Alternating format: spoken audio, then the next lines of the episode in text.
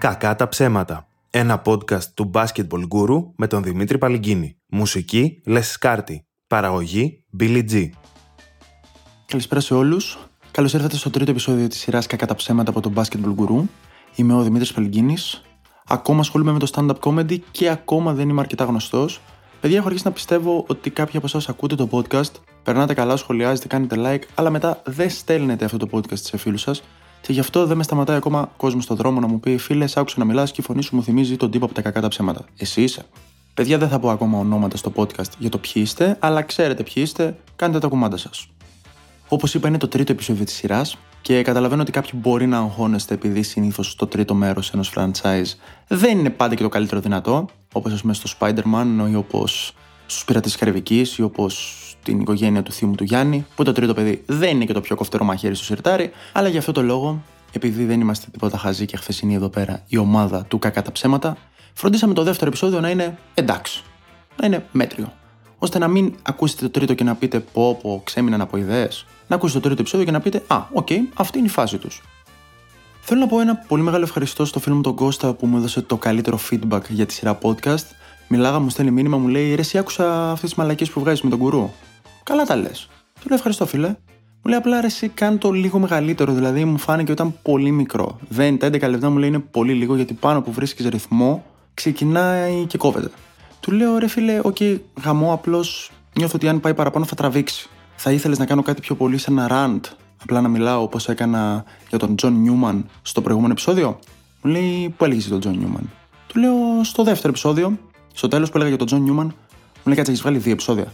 Του λέω Ναι ήταν σε αυτό με, το, με την αμόλα καλούμπα που λέω, με το αριστεχνικό μπάσκετ.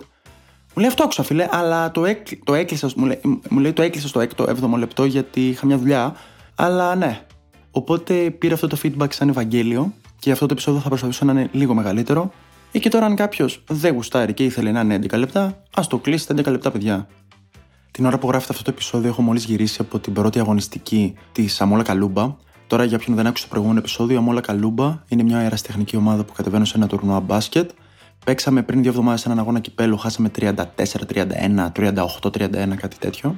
Και σήμερα παίξαμε την πρώτη μας αγωνιστική για το πρωτάθλημα, όπου κερδίσαμε 74-71 στην παράταση. Παιδιά, αυτό το παιχνίδι ήταν πραγματικά διαφήμιση για το άθλημα. Βέβαια, τώρα, άμα πεις ότι στο προηγούμενο αγώνα βάλαμε 31 πόντους, η διαφήμιση είναι και λίγο παραπλανητική, απλά μα μπήκαν το σουτ. Κερδίσαμε στην παράταση. Το μάτς πήγε στην παράταση με ένα τρίποντο που φάγαμε από τα 8 μέτρα με ταμπλό.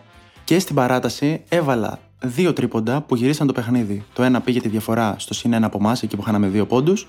Και το άλλο πήγε τη διαφορά στο συν 3. Γιατί. Βασικά ήταν ένα τρίποντο και άλλο ένα που πάταγα τη γραμμή. Αλλά παιδιά, δεν βάζω καλάθι με τίποτα. Α το μετρήσουμε για τρίποντο, δηλαδή, αφού με βλέπεις ότι δεν μπορώ. Εν τω μεταξύ, στο προηγούμενο βίντεο είχα πει ότι ο αθλητισμός είναι υγεία, μόνο αν είσαι υγιής και μου είχε στείλει διάφορος κόσμος να μου πει: Πω, πω, ναι, μπράβο, Δημήτρη Χ. Να σχολιάσω εδώ πέρα στους φίλους αυτούς ακροατές ότι όσοι μου το στείλατε, 8 στους 10 έχουν να πιάσουν μπάλα από την τρίτη γυμνασίου που ήταν υποχρεωτικό στη γυμναστική να μην κολοβαράς, αλλά δεν έχει σημασία, δεν θα κρίνω εγώ αυτή την ταύτιση. Απλά θα προσθέσω έναν δεύτερο κανόνα. Ο αθλητισμός είναι υγεία όταν η αντίπαλη ομάδα δεν προσπαθεί να πετύχει με το καλάμι της την καροτίδα σου. Είχε μωρέ η αντίπαλη ομάδα 2-3 παιδιά που είχαν έρθει εκεί πέρα με όρεξη να κάνουν μανούρα, να γίνει ένας ψιλοχαμός σαν τσεμπουκάς. Και νομίζω τον βρίσκεις πολύ εύκολα, τον βλέπεις πολύ εύκολα, τον καταλαβαίνεις. Αυτόν που έχει έρθει για να παίξει μπάσκετ και αυτόν που έχει έρθει για να παίξει ξύλο. Δηλαδή, όταν έρχεται ο άλλος και σου βάζει screen με τον αγκώνα στο πνευμόνι, καταλαβαίνεις ότι αυτός ο τύπος δεν έχει έρθει εδώ για να διασκεδάσει, έχει έρθει να σε χτυπήσει. Να γίνει μανούρα. Πόσο μάλλον όταν έρχεται και σου βάζει screen την ώρα που εσείς απλά χαιρετιέστε πριν το παιχνίδι, πριν το τζάμπολ. Δόθηκαν 8, 9, 10 τεχνικές ποινέ σύνολο στι δύο ομάδες, το οποίο έκρινε και το αποτέλεσμα γιατί από τη μία πλευρά χαλάει το ρυθμό και, και πρέπει να προσαρμοστεί σε αυτό, από την άλλη, στην παράταση γυρνάει ο προπονητής και μου λέει: Δημήτρη, μπαίνεις μέσα να το καθαρίσεις. Βασικά μου λέει: Δημήτρη, μπαίνεις μέσα. Ο Νίκος έχει πέντε φάουλ, ο Βασίλης έχει πέντε φάουλ, πρέπει να μπεις. Το έχεις, μπαίνεις, παλικίνη, μπαίνεις. Και μπήκα μέσα και καθάρισα το παιχνίδι, παιδιά, με τα δύο τρίποντα που σας είπα πριν. Το τρίποντο και το δίποντο. Βέβαια, εντάξει. Να πω εδώ πέρα ότι το τρίποντο που φάγαμε και μας έστειλε στην παράταση ήταν επειδή έκανα λάθος στην επαναφορά εγώ. Αλλά έχω μιλήσει με ένα παιδί που ξέρει από βίντεο, που μου κάνει και το edit για το podcast και του είπα ότι στα highlights του 2022-2023 Παλυγκίνη Δημήτρης Αμόλα Καλούμπα θα το κόψουμε αυτό. Τέλος πάντων, αυτό που έχει σημασία είναι ότι παρότι μας γύρισαν το παιχνίδι, το στείλαν στην παράταση, εμείς καταφέραμε, ενώ βρισκόμαστε με 5 πόντους πίσω στην παράταση, να πάρουμε το παιχνίδι και να φύγουμε. Αυτό είναι πολύ σημαντικό. Πιστεύω η ομάδα έδειξε ότι κάθε παιχνίδι είναι σαν τελικός. Γιατί τσακωθήκαμε τόσο πολύ όταν πήγε το μάτι στην παράταση που παίζει να είναι και το τελευταίο μας παιχνίδι, κάθε παιχνίδι που παίζουμε. Και συνεχίζουμε. Σε άλλα νέα, είχα γενέθλια αυτή τη βδομάδα. Ευχαριστώ, ευχαριστώ. Είχα γενέθλια αυτή τη βδομάδα και την ψιλοπάτησα. Γιατί όταν έχεις γενέθλια, συχνά σου στέλνει κόσμος που μιλάτε πολύ ή δεν μιλάτε πολύ, δεν έχει σημασία. Σου στέλνει ένα μήνυμα να σου ευχηθεί και όλα αυτά. Ποιο είναι το θέμα; Εγώ ήθελα τη μέρα των γενεθλίων να ζητήσω από έναν φίλο να, κάνει, να μου κάνει μια εξυπηρέτηση, μια μικρή δουλειά. Και σκέφτομαι, πόσο θλιβερό θα είναι να του στείλω μήνυμα τη μέρα των γενεθλίων μου εγώ, δεν θα είναι λίγο σαν να παρακαλάω να προσπαθώ να μου πει χρόνια πολλά. Όχι, αλλά εγώ αυτό σκέφτηκα εκείνη τη μέρα. Οπότε λέω: OK, δεν θα στείλω, θα το αφήσω. Το αφήνω, κάποια στιγμή αυτός μου στέλνει χρόνια πολλά και πολύ προσεγμένες και ωραίες ευχές. Και αυτές που άλλος έχει βάλει όντως προσπάθεια, ρε παιδί μου, είναι πολύ συγκινητικό γιατί σου λέει όντως ευχές για εσένα. Δεν σου στέλνει copy-paste μήνυμα που έχει έτοιμο για αυτήν την περίπτωση. Το απαντάω και εγώ του λέω ευχαριστώ πάρα πολύ, το ένα, το άλλο. Και ποιο είναι το θέμα; Τώρα νιώθω μεγαλύτερες τύψεις. Να του στείλω. Ε, Επίσης, ευχαριστώ πάρα πολύ. Οι ευχές ήταν πάρα πολύ συγκινητικές. Όλα αυτά. Ναι, παίζει να μου κάνεις μια δουλίτσα. Οπότε η δουλειά δεν πολύ έγινε, αλλά τουλάχιστον δεν πολύ έγινε με αξιοπρέπεια. Πήγα να κουρευτώ μεταξύ εκείνη τη μέρα γιατί το έχω αφήσει πολύ καιρό και επίσης ξεκινάει και στην ανταπική σεζόν, ήθελα να είμαι έτσι περιποιημένος. Και πηγαίνω για κούρεμα εδώ και πάρα πολλά χρόνια στον ίδιο άνθρωπο, στο ίδιο κουρίο. Πρέπει να πηγαίνω από πέμπτη δημοτικού, είναι 10-15 χρόνια. Πάω και κουρεύομαι λοιπόν στο Γιάννη, ο Γιάννης είναι ένας υπέροχος άνθρωπος. Με ρωτάει λοιπόν κάθε φορά πώς πηγαίνω με το stand-up comedy, αν γράφω, αν παίζω, πώς πηγαίνουν οι παραστάσεις, αν έχω κόσμο. Ο ίδιος δεν πολύ βλέπει stand-up comedy. Από ό,τι μου έχει πει, έχει σταματήσει λιγάκι σε πιο πολύ κομμωδία 80s, 90s, με ψάλτη, με μαρίνο, με χαρικλίν. Πρώτα δεν είναι πολύ μεγάλης ηλικίας. Είναι 45 χρονών, κάπου εκεί. Και από νέους κομικούς δεν πολύ βλέπει, δεν πολύ ασχολείται, δεν του πολύ αρέσει. Του αρέσει ο Αριστοτέλης Ρίγα και νομίζω μου είχε πει άλλα ένα-δύο ονόματα από τωρινούς stand-up κομικούς. Οπότε έχουμε αυτή την άτυπη συμφωνία κάθε φορά που θα πάω για κούρεμα ότι θα με ρωτήσεις πώς πηγαίνω, εγώ θα του πω πώς πάει, θα του πω αν γράφω κάτι καινούριο, θα του πω ότι έχουμε κάποια παράσταση και θα αποφύγω να του πω τι γράφω και θα αποφύγω να του πω πού παίζω. Και έτσι είμαστε λοιπόν και οι δύο ικανοποιημένοι από αυτή την συναναστροφή μας. Και σκεφτόμουν ότι το να είσαι στον κουρέα είναι μία από αυτές τις συνθήκες που υπάρχουν στη ζωή μας, όπου είμαστε αναγκασμένοι ουσιαστικά, βρισκόμαστε σε ένα κλειστό χώρο με κάποιον άλλον και είμαστε αναγκασμένοι να μιλήσουμε μαζί του και δεν είναι πολύ εύκολο να το αποφύγουμε με ευγενικό τρόπο. Πρέπει να κάτσουμε εκεί πέρα μέχρι να τελειώσει το κούρεμα και καλό θα ήταν να συζητήσουμε. Είναι πολύ δύσκολο να το αποφύγεις. Δεν μπορεί να πεις ότι θα μιλήσω στο τηλέφωνο, δεν μπορείς να πεις ότι θα φύγεις, δεν μπορείς να πεις ότι ακούς μουσική. Είναι πολύ δύσκολο να το αποφύγεις με ευγενικό μία γενή τρόπο. Και επίσης, όταν όλο σε κουρεύει, δεν θες να είσαι και αγενή απέναντί του. Έτσι δεν είναι. Δεν μπορείς να κάνεις αυτό το κλισέ, ας πούμε, που βλέπουμε σε ταινίες ή σειρές, που ο πρωταγωνιστής πάει σε ένα πολύ κακό ραντεβού και έχει βάλει τον κολλητό του ή την κολλητή του να του στείλει μήνυμα ώστε αυτοί να τον πάρουν τηλέφωνο και να του πούνε Πω, πω, έγινε ένα τρομερό τροχείο. Πρέπει να φύγεις τώρα από αυτό το βαρετό ραντεβού που δεν σε αρέσει καθόλου. Και αυτός να πει στο βαρετό ραντεβού, Ωχ, συγγνώμη, έγινε κάτι πολύ ακραίο. Θα πληρώσω και θα φύγω. Εντάξει, αυτό δεν νομίζω να το έχει κάνει κάποιος. Όντως. Μου φαίνεται πολύ σενάριο σειράς. Μου φαίνεται πολύ κλισέ. Δηλαδή, αν το έκανε σε κάποιον, τώρα θα σου λέγε φίλε, βλέπουμε τσίβιε ταινίες και ίδιες σειρές. Τουλάχιστον μπορούσες να κάνεις κάτι πιο πρωτότυπο. Εν τω μεταξύ, είμαι σίγουρος ότι υπάρχει κάποια σύνδεση ανάμεσα στα άτομα τα οποία βάζουν κάποιον φίλο τους να τους πάρει τηλέφωνο να τους πει Φίλοι με στο νοσοκομείο είναι ανάγκη να έρθεις για να γλιτώσουν από κακά ραντεβού. Και στους απαταιώνε που σε παίρνουν τηλέφωνο και σου λένε Ε, το παιδί σου χτύπησε και χρειάζεται να δώσεις 500 ευρώ τώρα στον τάδε τραπεζικό λογαριασμό για να το σώσεις. Για να σου φάνε 500 ευρώ. Δηλαδή, θέλω να πιστεύω ότι ίσως αυτοί οι άνθρωποι το κάνουν για να σε σώσουν από άβολες καταστάσεις. Ρίχνουν λίγο στο σκοτάδι, ρε παιδί μου, και λένε Μπορεί να σώσω κάποιον. Μπορεί να πάρω αυτό το τηλέφωνο και να σώσω κάποιον από μια πολύ άβολη κατάσταση. Μ' αρέσει να βλέπω το θετικό στους ανθρώπους, είναι η αλήθεια. Μου έχει στοιχήσει μερικά 500 ευρώ, αλλά είδα ένα βίντεο στο Instagram που έλεγε ότι κάνει πάρα πολύ καλό στα τσάκρα μου.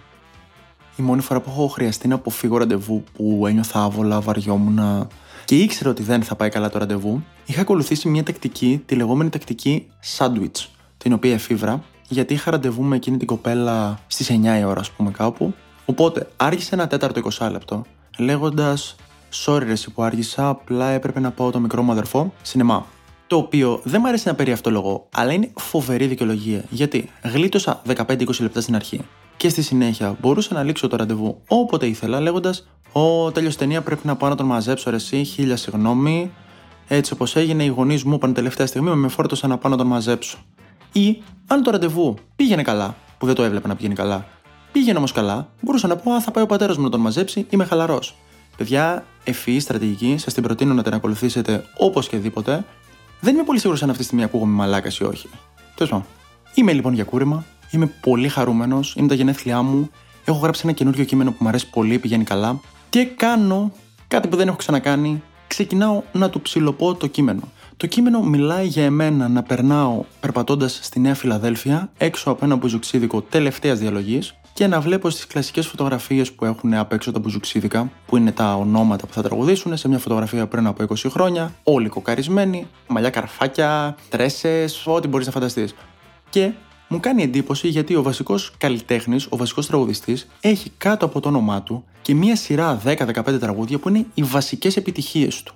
Σαν να περνάς έξω από χώρο που παίζει ο Χατζηγιάννης και να γράφει κάτω από τη φωτογραφία του Χατζηγιάννη μόνο στα όνειρα ή χέρια ψηλά. Σαν να παίζει ο Βίρονας Σοδωρόπουλο παράστασης και να γράφει κάτω αυτός που λέει το 140. Εγώ λοιπόν σε αυτό το κείμενο ξεκινάω και σχολιάζω κατά κύριο λόγο τα ονόματα των επιτυχιών, των λαϊκών επιτυχιών του εν λόγω καλλιτέχνη, γιατί μου φαίνονται αρκετά αστεία. Οι τίτλοι τους δηλαδή μου φαίνονται αρκετά αστείοι. Και καταλαβαίνω ότι ψιλοστραβώνει το πράγμα από πολύ γρήγορα. Γιατί, του λέω λοιπόν εγώ, ρε, εσύ μιλάμε τώρα για μπουζουξίδικο τελευταία διαλογή. Ο βασικός καλλιτέχνης ήταν ένας Βασίλης Μητρόπουλος. Μου κάνει αυτός γελάει, μου κάνει έλα, ρε, δεν το Βασίλη Μητρόπουλο. Εγώ αυτό το παίρνω σαν ηρωνία και χιούμορ, του λέω ναι, ρε, λες και είναι κανένας γνωστός. Και συνεχίζουμε. Πρώτο red flag. Πρώτη φορά που θα πρέπει να έχω καταλάβει ότι hm, δεν είναι μάλλον το ιδανικό κοινό και να αλλάξω κείμενο. Και ξεκινάω και του λέω τα ονόματα των επιτυχιών. Του λέω για παράδειγμα, είχε ας πούμε το Αγάπη μου κλες. Αγάπη μου κλες μου λέει τεράστια επιτυχία. Εγώ και αυτό το παίρνω σαν ηρωνία. Και συνεχίζω. Έχει του λέω το αλό αλό. Μου λέει Αλό αλό, σου τηλεφωνώ, αλλά εσύ δεν με απαντάς, το έχεις κλειστό.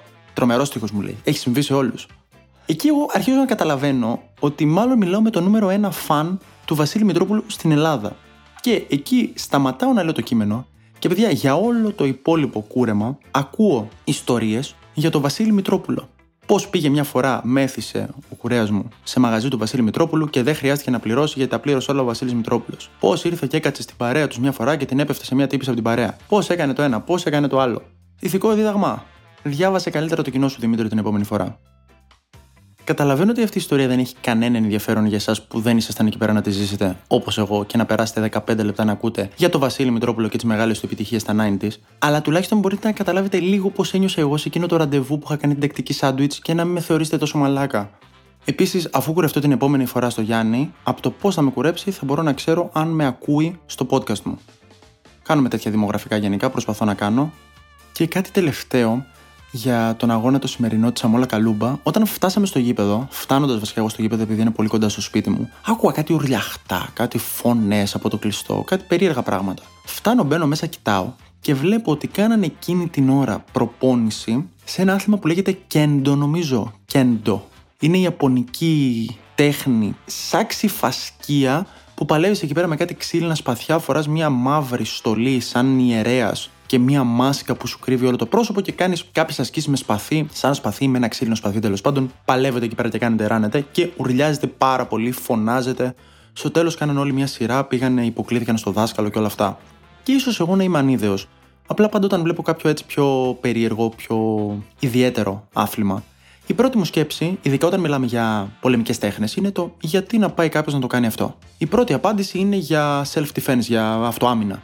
Ωραία το οποίο καταρρύπτεται πολύ εύκολα γιατί δεν υπάρχει περίπτωση να σου επιτεθεί κάποιος περίεργος τύπος και εσύ να τύχει εκείνη την ώρα 12 η ώρα το βράδυ στην Ομόνια, στο Πανεπιστήμιο, στο Κουκάκι, στο Παγκράτη, να φοράς μία μαύρη στολή, να κρατάς ένα ξύλινο σπαθί και να φοράς μάσκα. Δεύτερον, αν τύχεις στις 12 η ώρα το βράδυ να σε δει κάποιος στο δρόμο, στο Παγκράτη, να φοράς μία μαύρη στολή με μάσκα και ένα ξύλινο σπαθί και σου επιτεθεί, έχει όλα τα δίκια. Αυτός είναι σε αυτό άμενα. Εσύ είσαι περίεργος. Μετά υπάρχει το δεύτερο επιχείρημα ότι σε φέρνει σε επαφή με την Ιαπωνική κουλτούρα. Το οποίο το καταλαβαίνω λίγο περισσότερο από την αυτοάμυνα, αλλά απ' την άλλη πιστεύω ότι σε φέρνει σε επαφή με την Ιαπωνική κουλτούρα όσο σε φέρνει σε επαφή το να τρως σούσι. Αλλά κυρίως αυτό που μου κάνει εντύπωση σε τέτοια πράγματα είναι αυτό που είπα. Ότι δεν μπορώ να σκεφτώ κάτι σαν αυτοάμυνα όταν δεν υπάρχει κανένα πιθανό σενάριο να αυτοαμυνθείς σε κάτι χρησιμοποιώντας το. Δεν υπάρχει καμία περίπτωση. Είναι σαν να μαθαίνεις για ορειβασία από βιντεάκια στο YouTube και να εξασκήσεις τη βιβλιοθήκη σου. Όπως και να έχει, αυτό ήταν το τρίτο επεισόδιο. Ήμουν όντως ο Δημήτρης Παλγκίνη. Το επεισόδιο, από ό,τι ξέρω, θα ανέβει σε όλες τις πλατφόρμες αυτή την Τρίτη και από εδώ και πέρα θα ανεβαίνει ανά δύο Τρίτες και όχι ανά δύο Σάββατα. Μέχρι την επόμενη φορά, σας παρακαλώ πολύ, διαδώστε το, κάντε με διάσημο, αγαπήστε με, ακολουθήστε με στα social και να είστε πάλι καλά. Ήταν το Κακά τα Ψέματα. Ένα podcast από τον Basketball Guru με τον Δημήτρη Παλγκίνη. Μουσική Λεσκάρτη. Παραγωγή Billy G.